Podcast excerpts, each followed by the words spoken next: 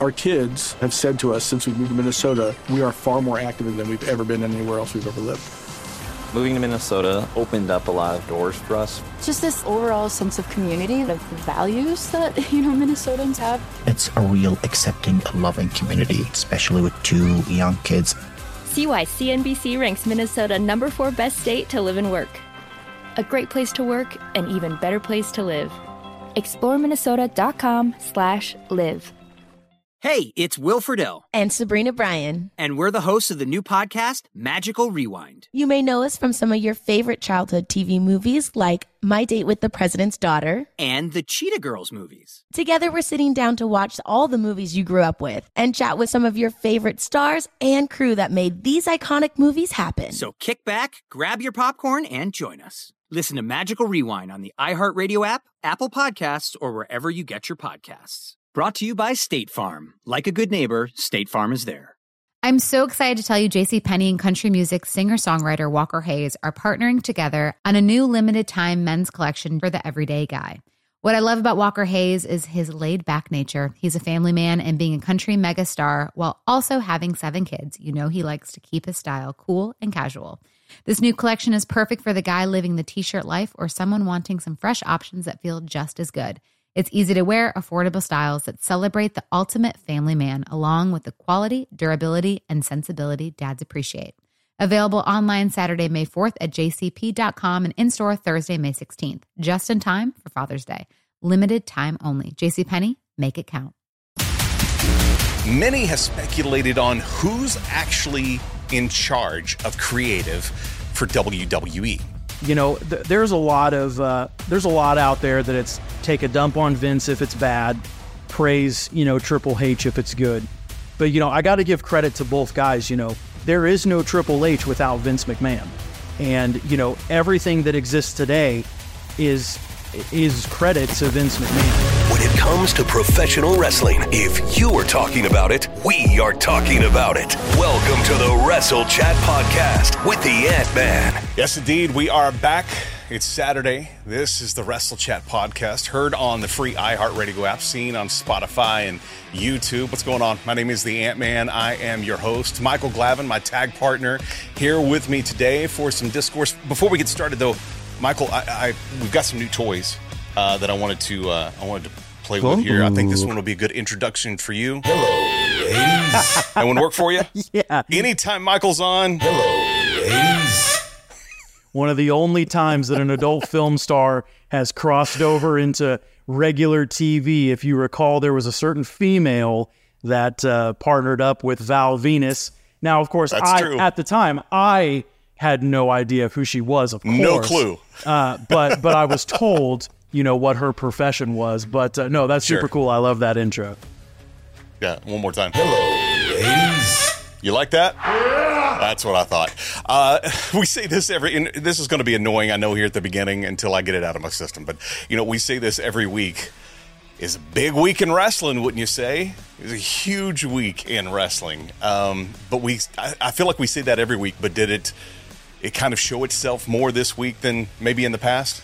I, I think it did. You know, we saw uh, quite a few interesting circumstances. I would say this has probably been the busiest week in quite a long time, not just because of what happening was or what was happening with programming, but what was also happening on the internet. There was a lot of uh, Yes. things happening with owners of companies tweeting or excuse me xing up a storm you know we had you know uh, you know tv shows that we're going to get into a little bit going head to head but it, there's a there's a lot to cover today not so much in major booking or title changes or anything but there's just a lot of information for us to cover There is. Let's jump in. You know, it's not often that WWE will will hit you with a rumor squasher and, and just completely obliterate, obliterate any talk of some surprise happening. You know, whether it be like a Money in the Bank cash in or a title change or a surprise entrant in the Royal Rumble, but kind of like an electronic fly swatter on a hot June day in Central Texas, which thankfully we are out of uh, here in Central Texas. They swatted away any and all thoughts of CM Punk making a surprise at this year's Survivor Series in Chicago, according to a Fightful Select report this week.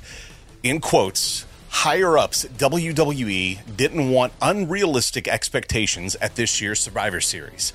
CM Punk isn't signed, and both higher ups in WWE, uh, who would absolutely know, and those close to CM Punk, say that they are not in negotiations with uh, uh, uh, ending to their phrase here as of now. So, as of the report, there was no negotiations. Michael, what's it say to you when a company like this just comes right out and says emphatically, there will be no CM Punk at Survivor Series in Chicago? Yeah, it's a very complex situation. I mean, we don't often see, you know, the WWE come out, as you said, and just completely squash any concept of a rumor. And so, on one hand, do they know that we know that they know, or do they know that we know that they know that we know? And and so, really, what it is, it's Yep. it, it it's it's a chess game to to figure out. Now, let me take one thing at a time here. Let me take it one thing That's at a time. uh, CM Punk calling you right now. What'd you just call me? You're gonna fight me? Okay, sure. Okay, yeah, I'll run. Okay, all right. Bye bye. Um, no, but uh, in all seriousness, I don't know what to think because on one hand, uh, you know, if I am negotiating in good faith with Punk, I I don't know that I would want it to get out there, and I would keep that under pretty tight lock and key. On the other hand, I think a lot of us were surprised to begin with that A, Punk wanted to go back to WWE, and secondly, that WWE even would want Punk back, especially in today's climate with so many stars and such a deep roster. And so, do I think that that it's completely true? No. Do I think it's completely false? No. Um, what I do know is that, you know, uh, last year prior to WrestleMania, uh, or I guess, uh, uh, yeah, well, last year prior to WrestleMania, you know, we had all kinds of reports from the powers that be online that said, you know, Cody Rhodes' status was was unknown and it wasn't looking good and this, that, whatever. It was locked in from the start. And so, uh, so really, it's just a wait and see thing. If it works out that that CM Punk shows up in the WWE this side of a year or two from now, I'll be surprised. Uh, like like we've talked about in recent weeks, there's a lot of relationship issues there, and they just don't go away because he got fired from a different company and is now looking for a job. I'll tell you this: that if he does show up in Chicago at Survivor Series, I'm just canceling my Fightful membership. Uh, uh, this is the one that I, I just mark my words. I'm out. Yeah. Uh, SRS, I'm out if this one happens. Poor and You reported that it would not. Yeah. just yesterday, you, Ryan, John, and Jay dropped a brand new Man Child Chronicles podcast. Where are you guys taking us this week? Uh, you know, we're we're keeping with the format of, of some of the recent episodes we've done. We're we're doing shorter episodes with with one uh, segment. This week it was weird random facts, and it's about a half hour for you to come in and hear the most random, useless information. Here's what I will say. There was there was a lot of dark humor in this episode. So if you're if you're a fan of dark humor, I want to invite you guys to come check us out. Jay tells a really great story um, about a famous person that that you probably don't know their backstory and tied that in with weird random facts. So come join us at the Man Child Chronicles. I promise you won't be disappointed. Now, Man Child Chronicles After Dark. Exactly. Uh, if you're watching on YouTube, scroll down to other channels that we love. You'll see the Man Child Chronicles podcast there. Uh, click it, hit subscribe. If you're listening on the free iHeartRadio app, check out the description of this show. Uh, we've got the link to check out the Man Child Chronicles podcast right there. Saturday. Saturday was a huge day here on the Ant Hill. Oklahoma beat Texas in the Cotton Bowl. Uh, that game's a big deal every year. My wife is uh, she was working at the University of Texas when I met her. I marched on the drum line at the University of Oklahoma, and my Sooners got embarrassed last year. So imagine how you know going into this game how it was around this house. It, it, so we we were out for blood at this game. It was a tough battle, but we pulled it out. My team is now six and zero. But then there was also Saturday night. We got WWE's Fast Lane, college football and pro wrestling in the same day. It's part of why I love this time of year. There had been rumors that she'd show up, but there were still audible gasps from the fast lane crowd when Jade Cargill stepped out of her SUV, greeted by Triple H. I think my text to you was, Is she here to fight or is she here to walk a runway? But a sighting was all we got of Jade. She didn't get involved in anything. Michael, it's clear that they are investing in Jade, and it's clear that she's a star already. Did you get the feeling that that first look at Jade that at Fastlane that we're looking at a future WWE Women's Champion? Oh, absolutely. Uh, y- you know, I think uh, the, the women's division has not needed fresh blood. There's so many great players yeah. in the women's division of WWE, but at the same time, we were struggling a little bit on on bringing that next wave, that next generation of stars in the women's division for the WWE. We have so many established women that have many years left in them uh, that they're not going anywhere. But at the same time, uh, a lot of the, the, the feuds that we've seen uh, over the last several years is is really all we have to do all over again.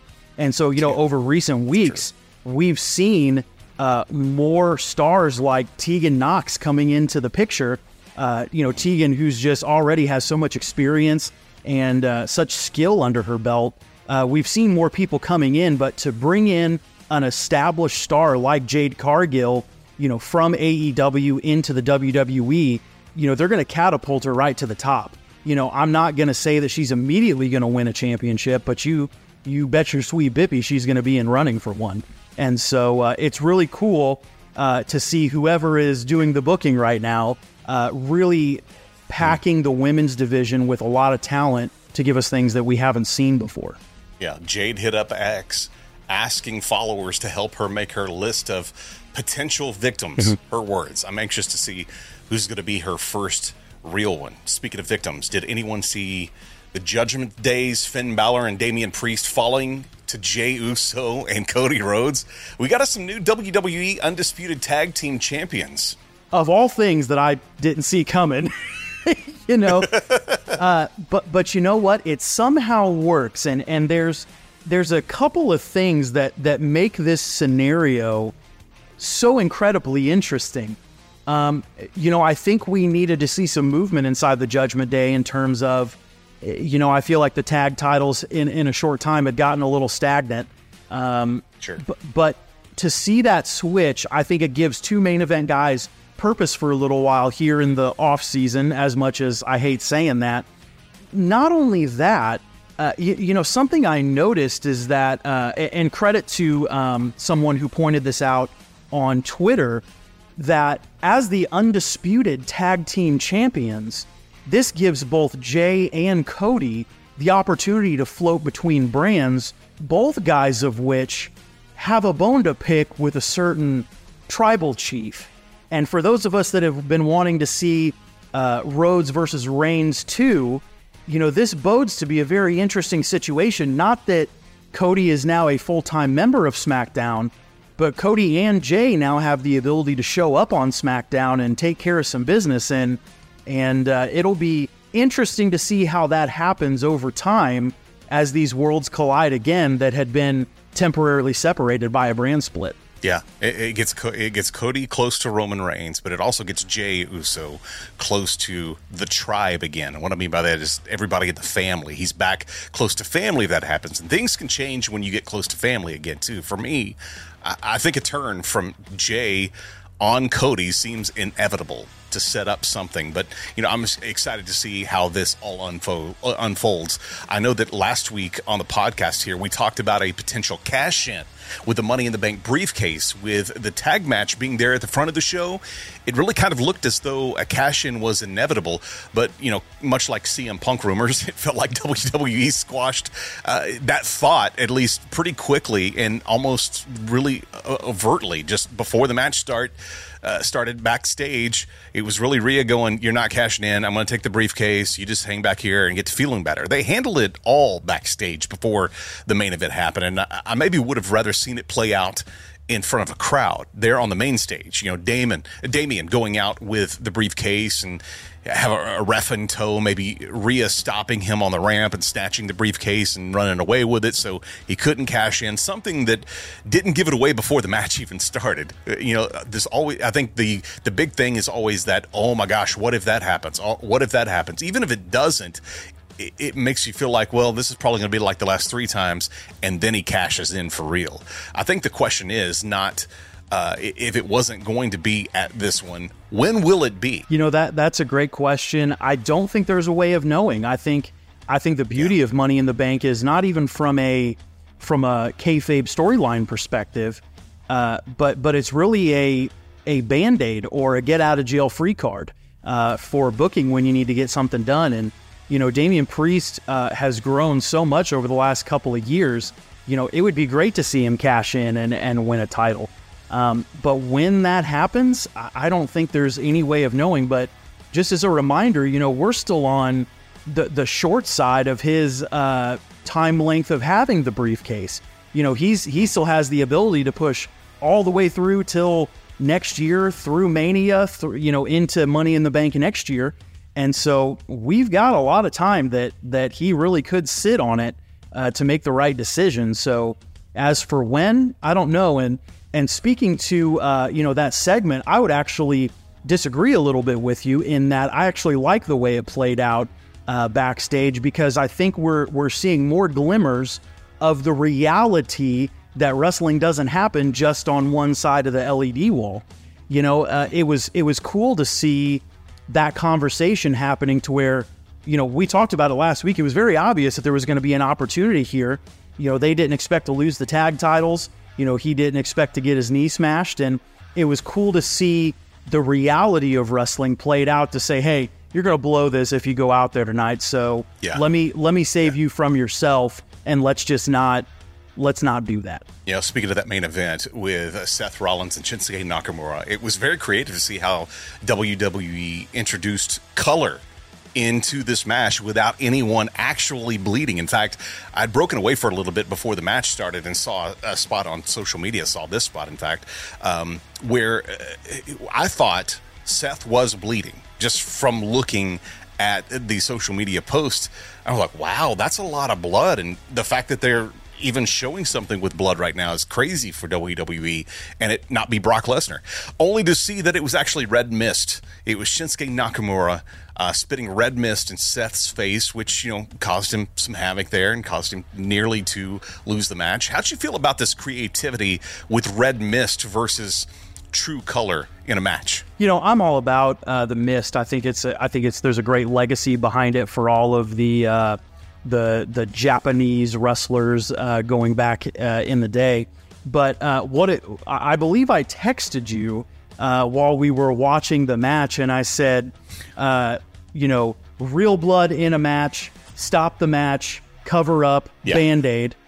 Uh, mist that looks exactly like blood in every way, shape, or form, all good. you, you know? And so Show a close up. you know, show close ups, you know, this, that, whatever. So uh, while the, the logic of it bothered me a little bit, I think it was a great element to the match that really uh, added some uh, interesting factors to it without you know necessarily causing harm or bigger spots or different things like that. So I thought it was a great touch, despite the sketchy logic. What would life be like if we got weekly wrestling wars again? You know, like we had with WWF and WCW in the 90s. Uh, I feel like we got a little taste of nostalgia this week in more ways than one. It all happened on Tuesday. It was the regular night for NXT on USA, but AEW's Dynamite got moved from Wednesday to Tuesday because of the MLB playoffs, pitting the two shows in a head to head battle. It would be Adam Copeland's first match in his new home going up against the big star props in WWE's developmental company, Cena, LA Knight. I'm sorry, LA Knight. There you go. Uh, the Undertaker, Oscar, Paul Heyman. Did I miss anybody in there? Uh, I don't think so. Uh, I think that was it. I think I think that was it. Did did we have a little Becky Yeah. Lynch in there somewhere? No, I thought she was advertised for uh, like next week on Ah, Raw. that's or right, something that's like- right, anyway, that's right. Something like that. But I think Shane McMahon was in the crowd.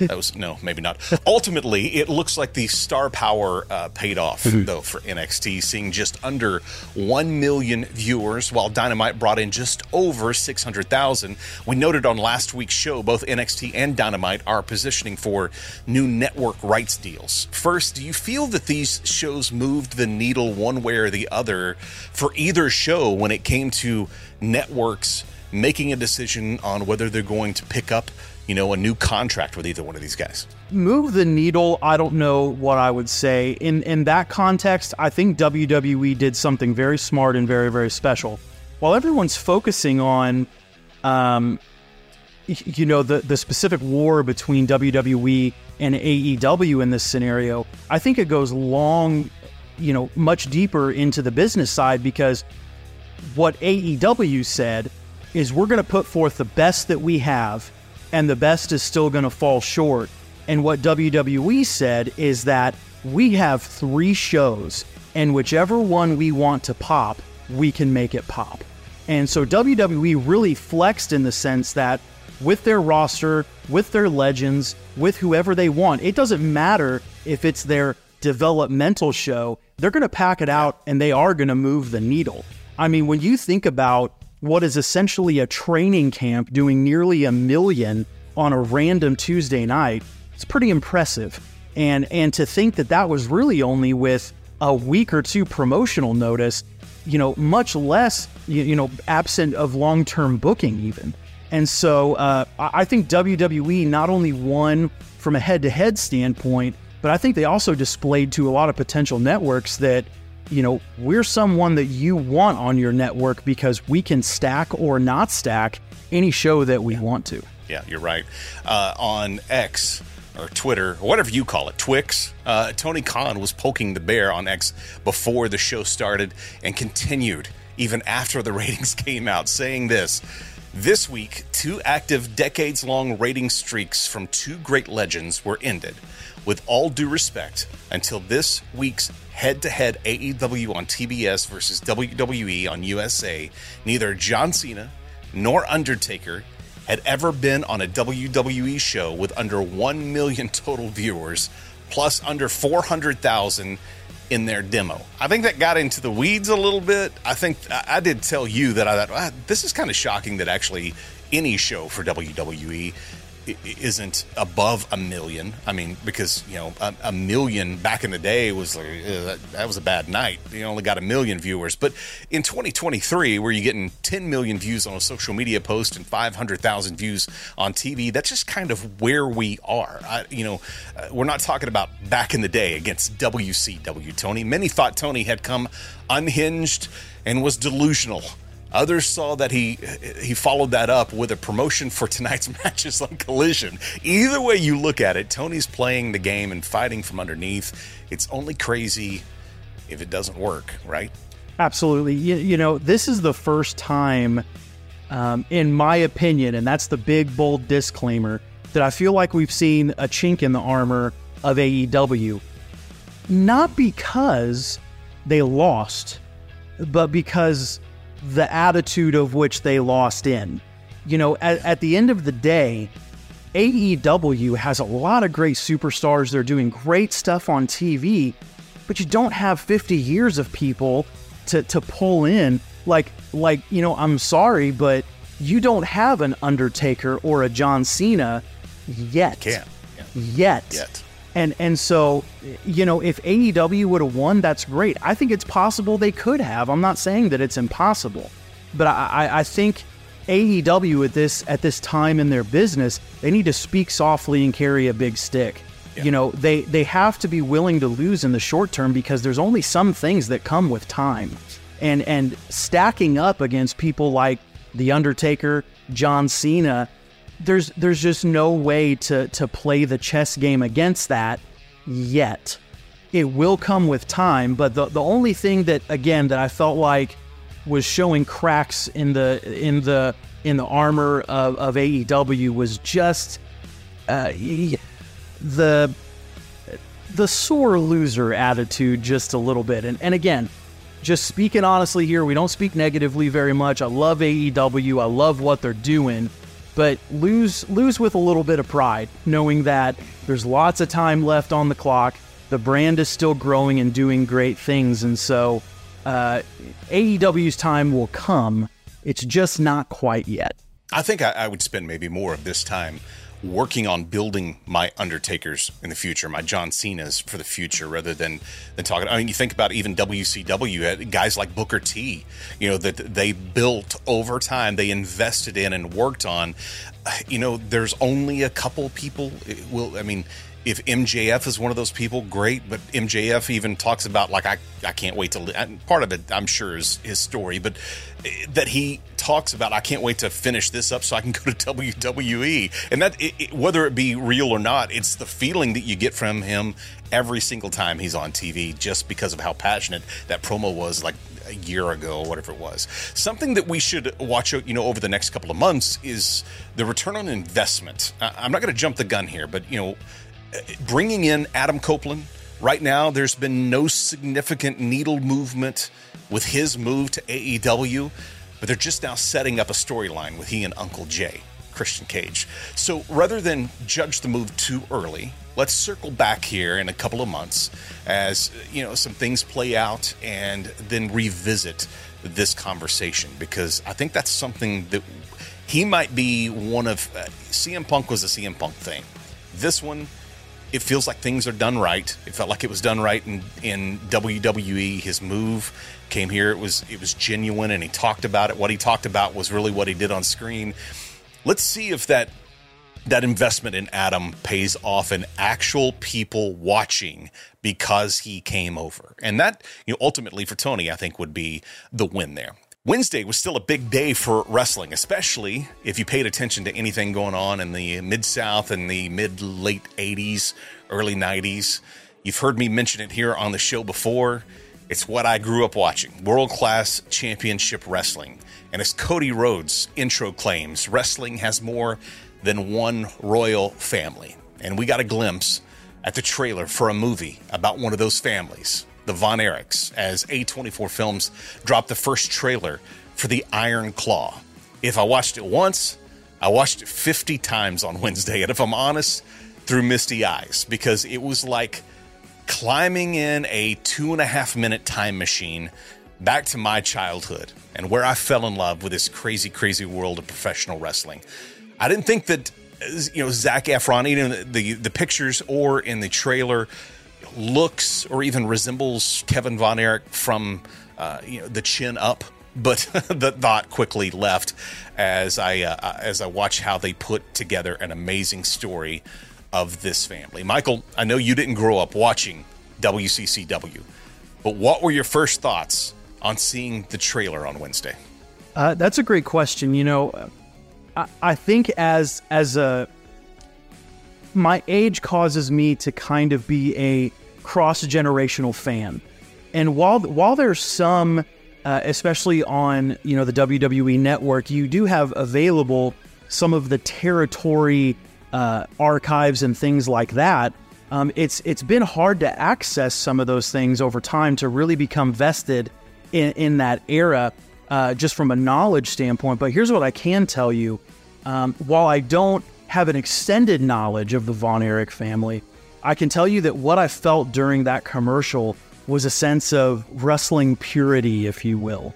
There was yeah. just this all natural, magical vibe that only comes from pro wrestling. And, and to see um, a, a preview of the behind the scenes of a family who did so much, endured so much, and and was at the the focal point of of wrestling for such a long time man, j- just a good feeling. And and as you who is coming into this to relive, I'm coming into it to learn the things that I don't already know. And uh, and so I'm hoping that the movie holds true to real life. That I'm able to learn a little bit more about the family in ways that I couldn't growing up. Um, but either way, uh, just like I remember when I was a kid watching wrestling, you know, live, it had that feeling and it it, it did. I think it's amplified when you're younger too, uh, and uh, that's kind of how it was for me. If you haven't watched the trailer for the Iron Claw yet, head over to WrestleChat.tv. WrestleChat.tv. We've got it loaded up there for you to see right now. The Iron Claw comes out December 22nd in theaters. We've got some exciting stuff that we're actually working on surrounding this movie, so make sure you come back and connect with us on Instagram to WrestleChat.tv, at WrestleChat.tv on Instagram. Since Vince's scandal, many have speculated on who's actually in charge of creative for WWE. Vince even mentioned in the merger announcement that he doesn't have time to get into the weeds anymore. But many reports and really noticeable changes to creative said otherwise. This week, many rumors and reports have come out that Endeavor has officially handed the creative reins to Paul Levesque, Triple H. Michael, how much of that do you truly, truly believe that Triple H is in charge? Um, I, I think what that tells us is is its permission to book um, with the understanding that very little is going to get in your way. I think before you you always booked with an asterisk, knowing that somebody was going to come in and uh, tinker with your plans. And with with the multiple outlets that reported on this, I think what we're seeing is more or less a 90-10 power shift of, you know, Vince is not totally out of the picture and never will be until he's out of the picture.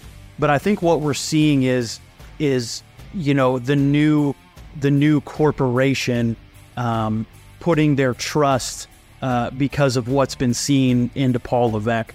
You know, th- there's a lot of uh, there's a lot out there that it's take a dump on Vince if it's bad, praise you know Triple H if it's good. But you know, I got to give credit to both guys. You know, there is no Triple H without Vince McMahon. And, you know, everything that exists today is is credit to Vince McMahon. And the guy still has forgotten more than any of us will ever know about the business. And, you know, a lot of what Triple H knows is is from Vince McMahon. That's not to say that Triple H can't learn his own things and develop his own craft, but um, Vince is the reason we have everything that we have today. And and as long as he's involved, you know, he should have a seat at the table. With that said, when you've been doing it for 50 years, just like we see with any organization, business, anything, you know, there are things that you get comfortable with. And there are things that worked before that you assume will work now that may not be the case. And that's not a bad thing.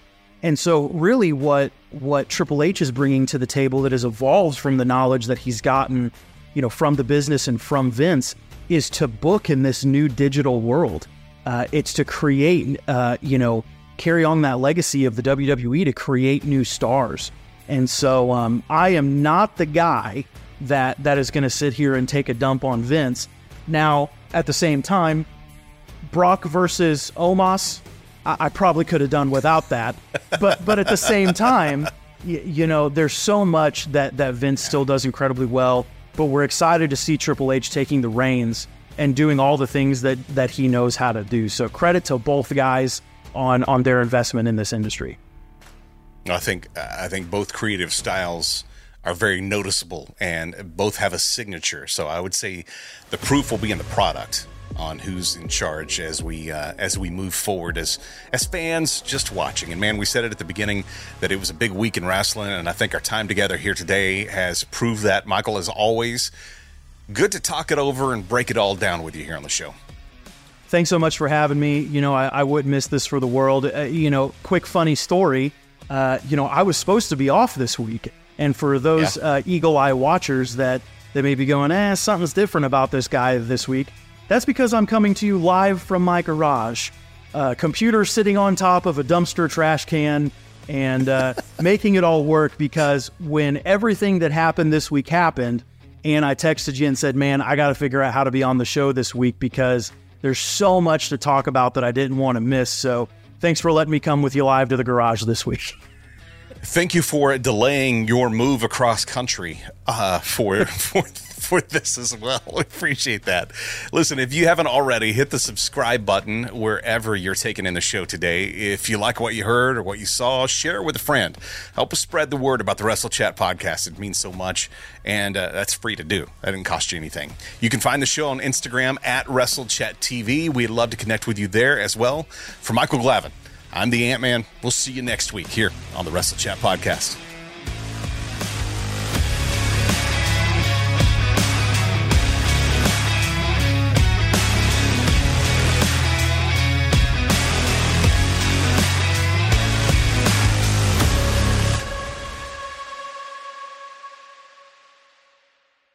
Our kids have said to us since we moved to Minnesota, we are far more active than we've ever been anywhere else we've ever lived.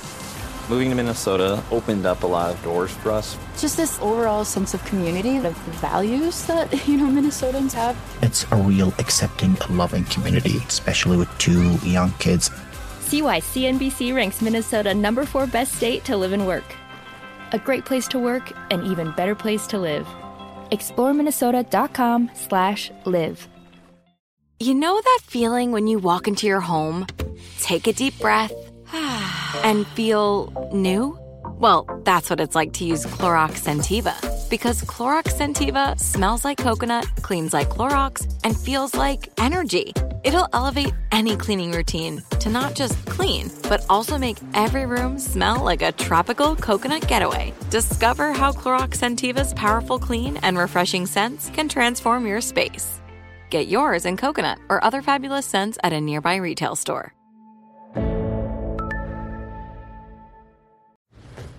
You never want to find yourself out on the water fishing without the essentials. So it's best to always pack a Columbia PFG Solar Stream Elite hoodie to protect against the sun. I mean, it provides great protection and it's really breathable so you don't get hot. That's a win-win. Columbia PFG has a lot of great gear, so before you head out on the water, head over to Columbia.com slash PFG to shop their performance fishing gear.